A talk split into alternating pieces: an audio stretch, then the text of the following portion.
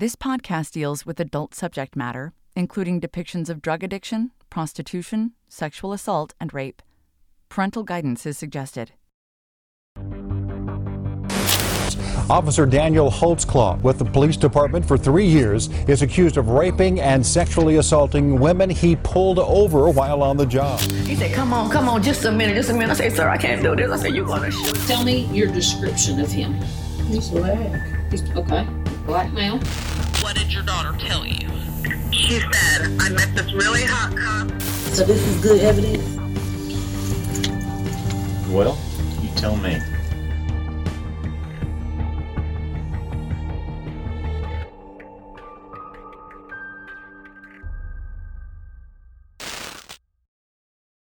The following episode contains investigative events which occurred on August twenty-first, twenty fourteen. Welcome back to Bates Investigates, Season one, In Defense of Daniel Holtzclaw. This is Episode seventeen. In the last episode, I wrapped up the allegations of forty-one-year-old Northeast Oklahoma City resident Carla Raines. In the investigative timeline, Oklahoma City Police sex crimes detectives Rocky Gregory and Kim Davis have documented seven accusers or alleged victims in this investigation.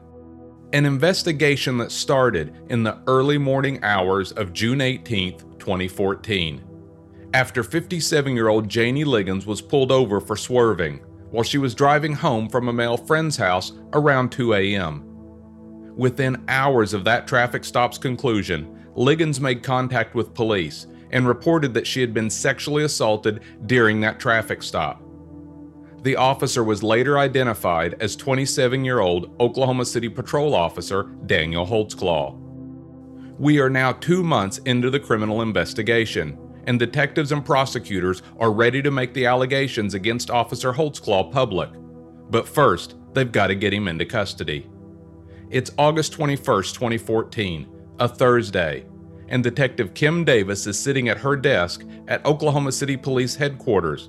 She's finishing up a probable cause affidavit for the arrest of Officer Daniel Holtzclaw. You'll recall back in Episode seven, I spoke with local defense attorney and former Oklahoma County prosecutor Angela Sonajera.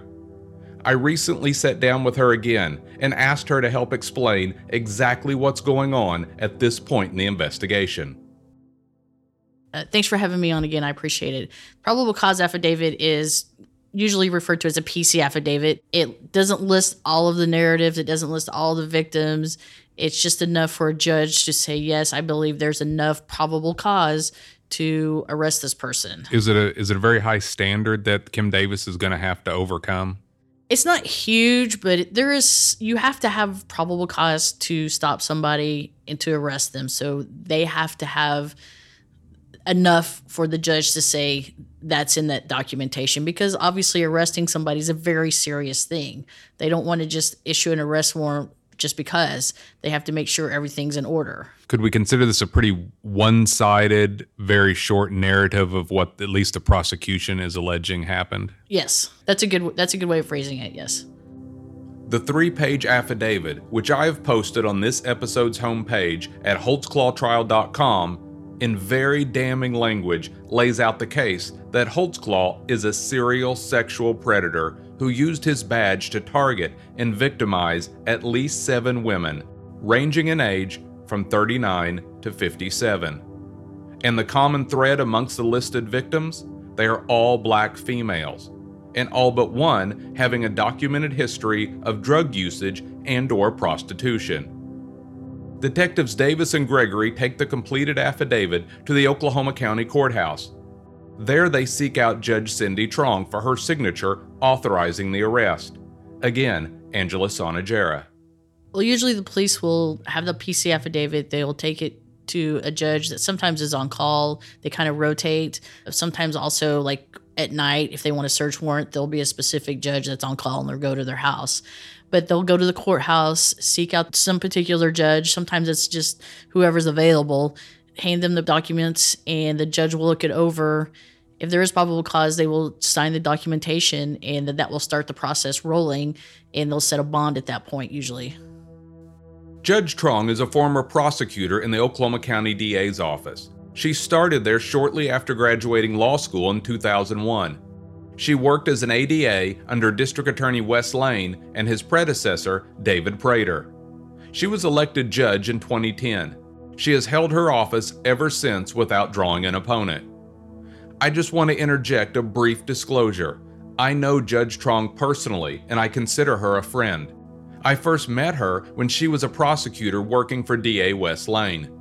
I also volunteered to aid in her campaign when she successfully ran for election. Judge Truong reviewed the affidavit as prepared by Detective Davis. This document is the only investigative materials a judge will see before authorizing Officer Holtzclaw's arrest, which, when executed, unleashed local, national, and international media coverage and criticism. I want to disclose that I worked with Judge Truong, too, when she was an assistant district attorney. We worked briefly together, and I appeared in front of her as a prosecutor and briefly as a defense attorney when she had a criminal docket. She may have just been the presiding judge at that time or on call, like I said. Uh, the, the police will go to that judge, present the documentation, and there is no hearing per se. The judge will look over the documents, as I said, decide whether or not there's probable cause, and then things get filed, the process starts going. At that point, the defense attorney has no say in anything because the person hasn't been arrested, so there is no defense attorney at that point. But yes, it is somewhat one-sided. I don't think it's a nefarious thing, though. It's just kind of how the process works. As soon as the bond is set and the person is arrested, the defense attorney will have an opportunity to lower the bond if if they want to. It's it's kind of like they're presenting the elements of each crime to the judge, and the judge is saying, I believe those elements are there, and that's enough to arrest somebody. The P C affidavit presented to Judge Truong refers to each of the alleged victims by their initials and begins with the Terry Morris encounter. The affidavit, however, doesn't disclose that she told vastly different versions of the same allegations, doesn't mention she couldn't pick Holtzclaw out of a photo lineup as her attacker, or how she identified a different style of police patrol car, nor how Holtzclaw's A V L didn't match her story. Nevertheless, Morris's allegations resulted in a criminal complaint of forcible oral sodomy, which alone carries up to twenty years in the penitentiary.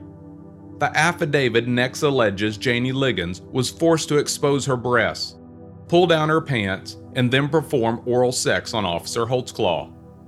Detective Davis points out that Liggins submitted to a SANE, or rape exam, but the affidavit fails to mention that the results of that exam did not support her allegations. From there, the affidavit focuses on accuser Tabitha Barnes, stating, quote, the defendant harassed her on various occasions, end quote, and details how Officer Holtzclaw allegedly burglarized Barnes's home when he called in the open door on her residence, a residence that had recently been burglarized, conducted a protective sweep, and encountered Barnes's boyfriend, Terry Williams. The affidavit states Holtzclaw told Williams he shouldn't be in the home and does it in a way as to make it seem nefarious on Officer Holtzclaw's part. And I'd argue that's mostly due to the fact Detective Davis failed to mention Williams was a registered sex offender, and indeed he most likely should not have been residing in Barnes's home, which is close to a school, a public park, and Barnes herself has young children living in her house. The affidavit next details accuser Carla Raines. While Detective Davis is certain to mention that Raines claims Holtzclaw had her expose her breasts, she doesn't bother to mention she initially and seven times denied being a victim. And even when she does eventually implicate Holtzclaw, Raines admits he never directly told her to expose herself.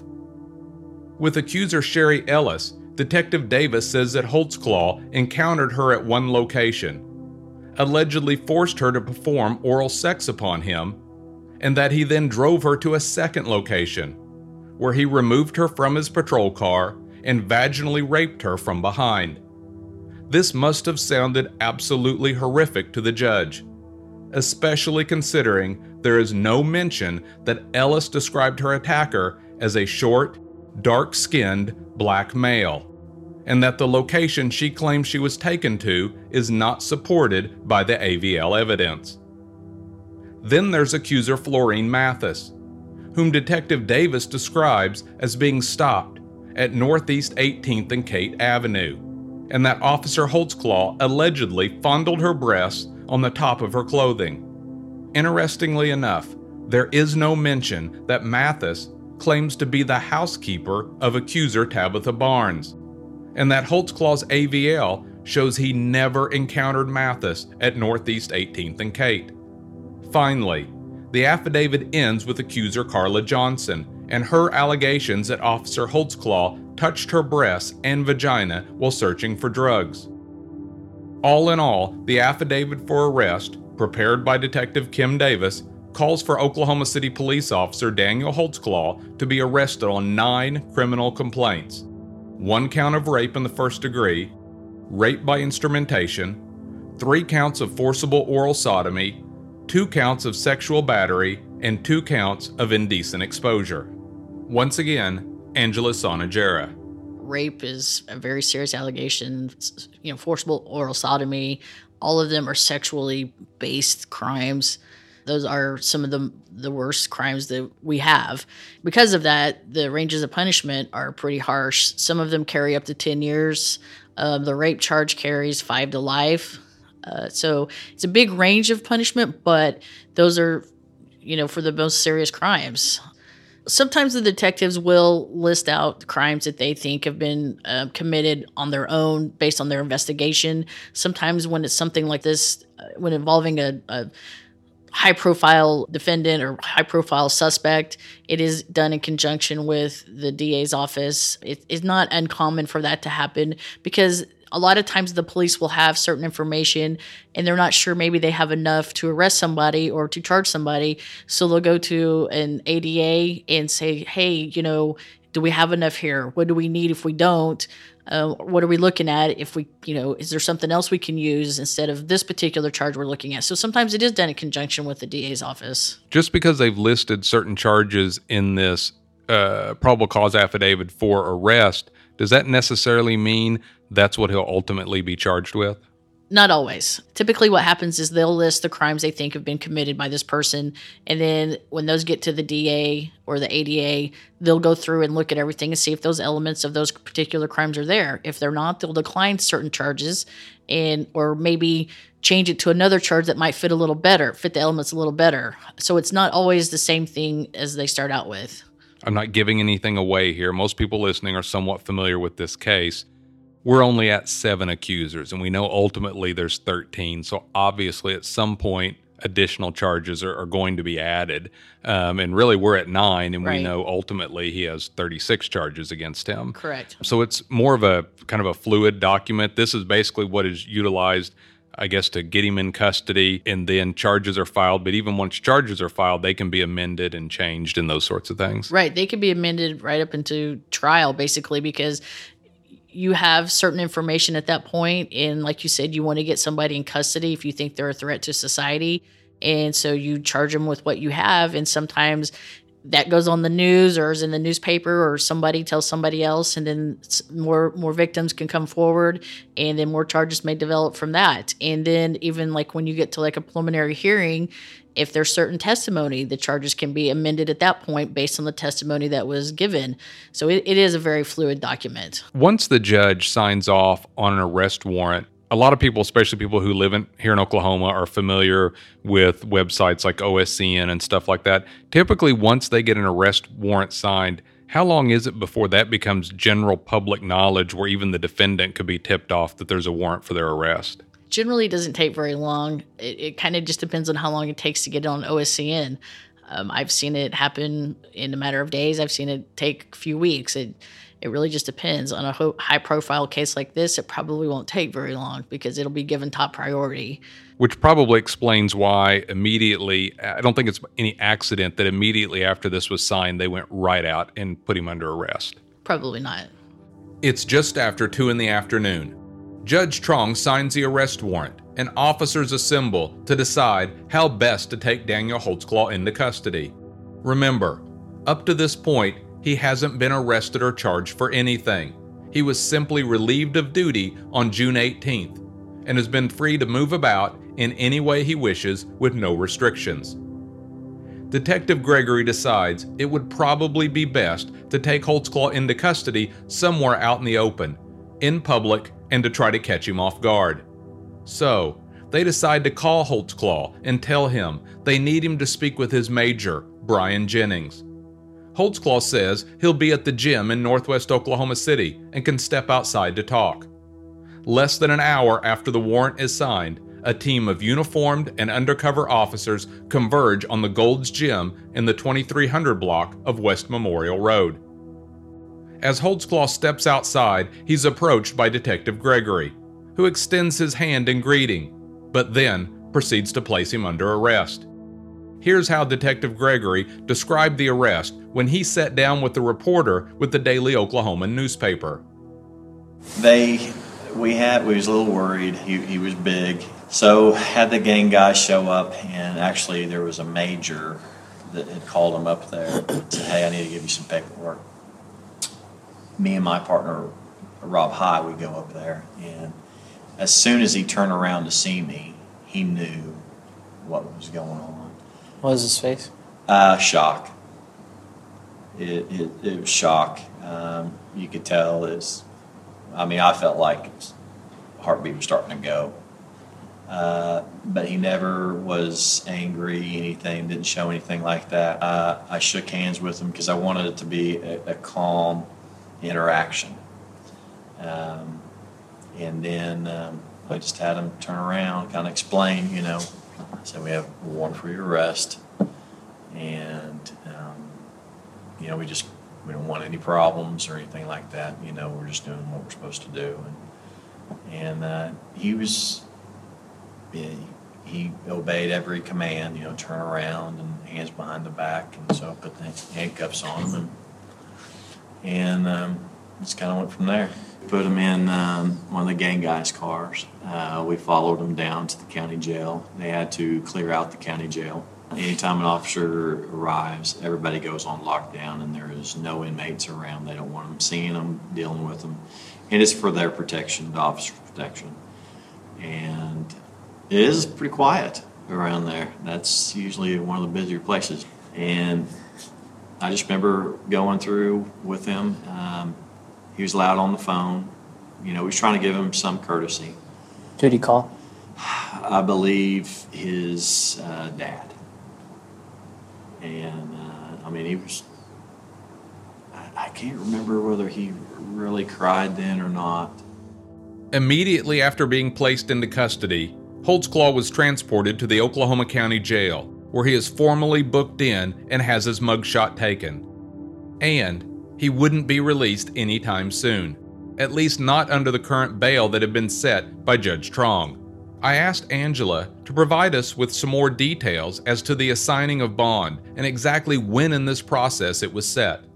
Probably right when that probable cause affidavit was signed, because that's telling the police you can go arrest this person now, and you have to set a bond. And a bond is usually set by what's called a bond schedule, meaning there's like a list of charges, and then they have certain prices or amounts that the bond will be. Like, for example, you know, maybe an assault and battery with a dangerous weapon will be five thousand dollars, or, you know, trespassing will be five hundred dollars. That just means that the judge looks at the person's um, charges, whether or not they have prior charges, or if there's, you know, two or three charges, kind of add all the numbers together.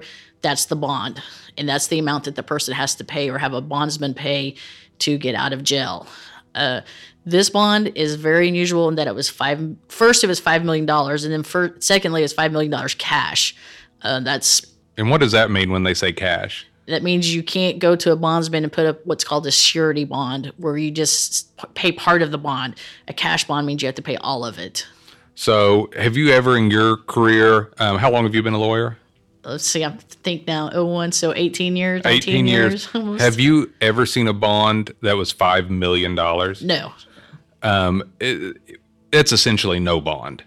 Essentially, yeah. Because most people would not have the means to secure that at all. So they, he can't put up just a portion. There's no need to even call a bondsman, because the judge has said you have to put this up literally in cash. Right. what most people probably don't realize is that uh, bond is not supposed to be a form of punishment. It's just supposed to ensure that you'll show up for your court dates.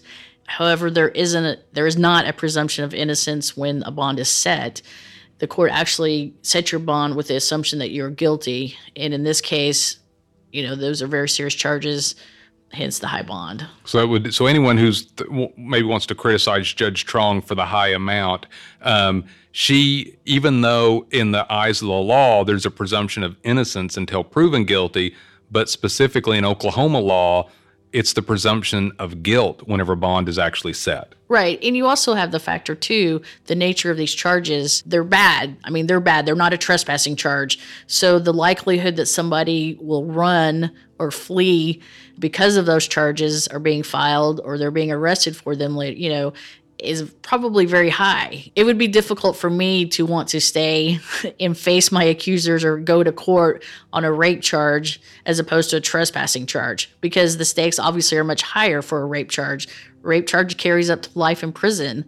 You know, trespassing is maybe a fine or a misdemeanor at best. So that's part of the, the, the bond setting too, is the judge kind of takes all of that together and sets a number. And again, it's, it's a high profile case. He has some notoriety. He's known probably at this point a little bit. If not in Oklahoma City, he'll be known nationwide soon. He, they've got to make sure he comes back to court. And and and I, some of the insights I have, I know the judge was also told about the D N A evidence that they had found and that they had not identified who it belonged to. So potentially they they believed that there were additional victims out there that they had yet to identify. And I think one of the concerns that somebody would have is you wouldn't want any defendant trying to reach out and intimidate other victims or potential witnesses. Right. Um, and the best way to do that would be to keep them locked up. Right. And something else a lot of people may not realize, but this comes up, it didn't in this case, but in other cases, uh, a lot of people will want to use a public defender because defense attorneys are expensive. But a lot of people don't realize, and I've come across this, if you manage to make bond, which bond in Oklahoma County oftentimes is pretty low, five hundred dollars to twenty-five hundred dollars, right, and you only have to put up a percentage of that. A lot of people don't realize that when you exercise that right and you use a bondsman and you put that money up, there's a good chance you now will no longer qualify for a public defender. Has that been your experience? Yes. Uh, typically what happens is we'll be in a courtroom and the judge will call the docket and someone will say, I just bonded out, but I need to get the application for a public defender. Then the judge will ask what their bond was. And if it's, you know, pretty high, like, you know, five, ten thousand dollars, then they'll say, well, you you can get the application and fill it up, but you're probably not going to qualify for a public defender because those are for truly indigent people. And their thought process, or the system's thought process, I guess, is that if you can afford to bond out, even if somebody else did it for you, you can afford to get an attorney. And then something else, in a case like this where, say, bond is set at, In, in my opinion, and you tell me if this would be right or not, in my opinion, in Oklahoma County, a high bond is typically somewhere between fifty thousand dollars and one hundred fifty thousand dollars. Yeah, I would agree with that. If a person has a bond amount that is set high and they can't make it and they feel that that was unfairly set too high, is there any sort of recourse or anything that a defendant can can do if they, if they truly feel their bond was unjustly set? Yes, they or their attorney can have a motion to reduce the bond. And what that is, is that's a hearing that's set in front of a judge, and the attorney will give a reason to the judge why the bond should be lowered, kind of like what we were saying earlier, that it's not supposed to be a form of punishment. It's just to ensure that you'll show up. So the, the attorney will, you know, point out the ties that they have to the community, if they've lived in the state for a long time, if they have a job here, if they have relatives here, they have, they, you know, something that ties them to this area and ensure their, their appearance. And sometimes the judge will agree with that. Sometimes they won't. Sometimes they'll take a passport or something else just to ensure it too. But the bond hearing is that avenue.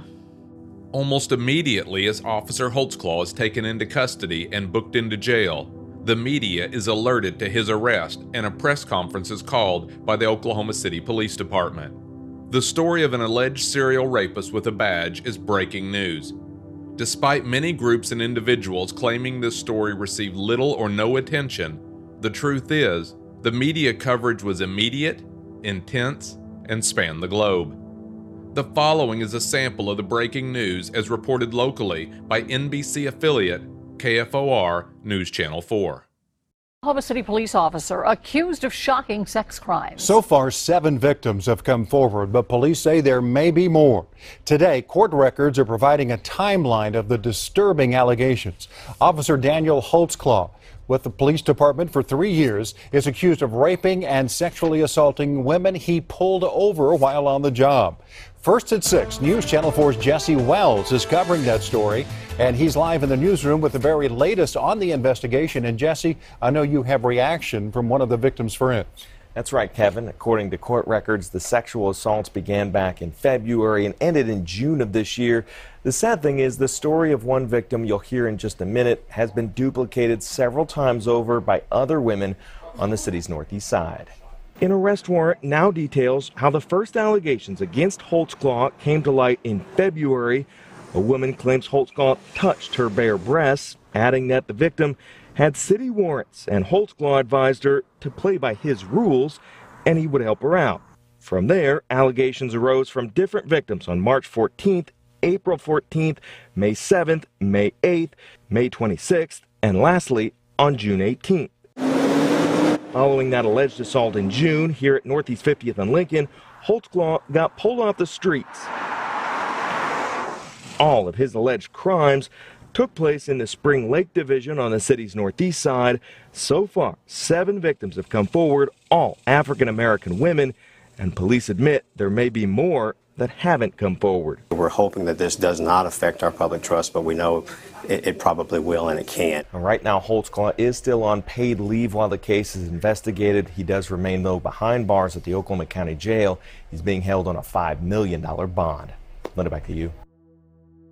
While the arrest of a police officer for multiple sexual assaults allegedly committed while on duty is newsworthy on its own, you need to keep in mind that at this time, local, national, and international news was fixated on a racially charged incident out of Ferguson, Missouri, the August ninth, twenty fourteen fatal shooting of Michael Brown, an eighteen-year-old black youth, by a twenty-eight-year-old white police officer named Darren Wilson. Just three days before Officer Holtzclaw's arrest in Oklahoma City, every news channel was leading with the uptick in violent clashes between protesters and police after a curfew was imposed and the National Guard was called out to restore peace.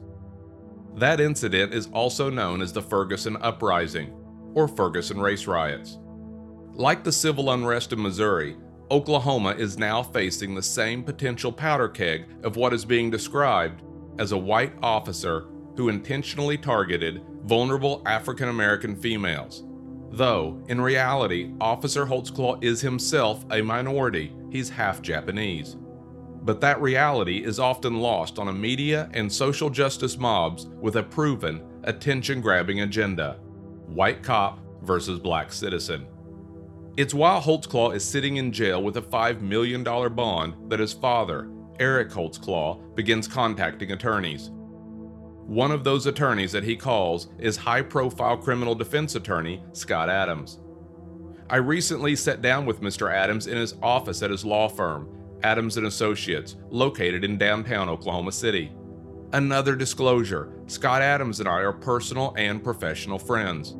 Best friends by most people's definition. I first met Mister Adams many years ago, probably around nineteen ninety-six, when he cross-examined me, more like crucified me, while I was on the stand as a witness for the prosecution to a crime his client had allegedly committed. Despite the defendant being convinced he was going to be found guilty, Mister Adams worked his magic and the jury acquitted. Mister Adams's take-no-prisoners approach to jury trial left an impression upon me. I hated that he embarrassed and belittled me on the stand, but I admired his unapologetic defense of his client. When years later, in two thousand five, I found myself the target of an overzealous prosecutor who had me arrested and falsely charged with several serious felonies, I knew exactly who I needed to call. That experience of working with Mister Adams and doing much of my own investigative work to prove my innocence is what convinced me to get my license and become a private investigator and work on the behalf of others. I now office out of Mister Adams' law firm, and we actually have lived next door to each other as neighbors for several years. I've been practicing law for thirty years now. I uh, graduated law school in nineteen eighty-nine from Oklahoma City University, and I've basically practiced exclusively criminal trial litigation. You would be defined as a as an actual trial attorney. Yes, that's literally all that I do. There's a lot of attorneys who will take on criminal cases, but they, they're not known for going all the way to trial. Yes, and over the years, we've had a reputation for going to trial. Take me back to the day that I'm assuming you were first contacted by Eric Holtzclaw. It was late summer of two thousand fourteen, and I recall that I received a phone call from a, a police officer, and I believe he was a lieutenant from some other uh, police department here in Oklahoma. You know, pr- prior to the phone call, I'd seen uh, some clips on the local media stations and in the newspaper that there was an officer who had been arrested here in Oklahoma City. What I recall, and when I received the phone call, it was his father, and he is a lieutenant at a different police department here in Oklahoma. And uh, he was started talking about his son, who was the officer who'd been arrested here in Oklahoma City, and I put two and two together and figured out they were the same people. What was his reaction, or what was he saying to you? Just, how do I get my son out, or what was his concern? Well, you know, his, he was very methodical, and his number one concern was that his son was in jail, and he wanted to know what we could do uh, to get him out of that situation, which, you know, obviously at that point in time, I didn't have any information, so I didn't know. Uh, but that was his number one concern. His number, his, his second uh, concern was that he felt that his son was being uh, charged inappropriately, that he hadn't done anything wrong, and, and that was his second concern. And it'd be fair to say that up to this point, when, when someone calls you to see about representation, the only thing you have to go on are the charging documents, right? Unfortunately, when I get these phone calls like this, the only thing I have to go off of is what the government has suggested or what they filed, which in this case was a probable cause affidavit that had some of the information, and that's all that I had. Is it pretty typical that once you finally get to get to some actual evidence or discovery that it's not nearly as nefarious as they write these reports? A simple answer to your question is yes. I mean, typically the, the, they're skewed in the in favor of the state or the government. They typically leave out a lot of exculpatory type evidence and things of that nature. But still, when I recall when I read this one, I was taken back by the sheer number of allegations. Did Eric Holtzclaw, did he know what the bond situation was at that point? Did he understand how dire it was? Yes, he did. He knew that it, he knew that it was serious. I don't think that he understood how serious it was. What becomes your first priority? My, my first priority in this case was to try to get Daniel out of jail. Uh, it's so much easier to to work with a client and, and develop a defense, obviously, if your client is out uh, out of jail and can have access to come into the office and things of that nature. But that was my number one concern, is what could I do immediately, if anything, to get him out of jail? And in this case, Daniel had a five million dollars cash bond. Had you ever seen anything like that in Oklahoma County? Like I've said, I've practiced law for thirty years, and I can't recall another defendant ever having a five million dollars bond in Oklahoma City. So this, you think this was more the judge sending a message to the public as opposed to actually enforcing some sort of a bond schedule or something? I, I, I do. I believe it was a message to the entire community that uh, that I, I, what they wanted people, number one, to pay attention to the case, but number two, for whatever reason, they were trying to make an example out of him. What's the remedy when, when it's such a high bond, which basically five million dollars cash bond is a no bond? Is there any legal remedy when they do something like that? The only remedy that we have is to take it up with the district judge here who set the five million dollars bond. If I can't get any relief with that particular judge, then I would have to take it up with the Court of Criminal Appeals here in the state of Oklahoma. The Holtzclaw family, after speaking to several lawyers, eventually decide to retain Mister Adams to represent Daniel.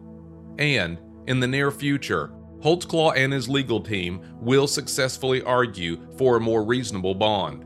Before that can happen, two more accusers will come forward.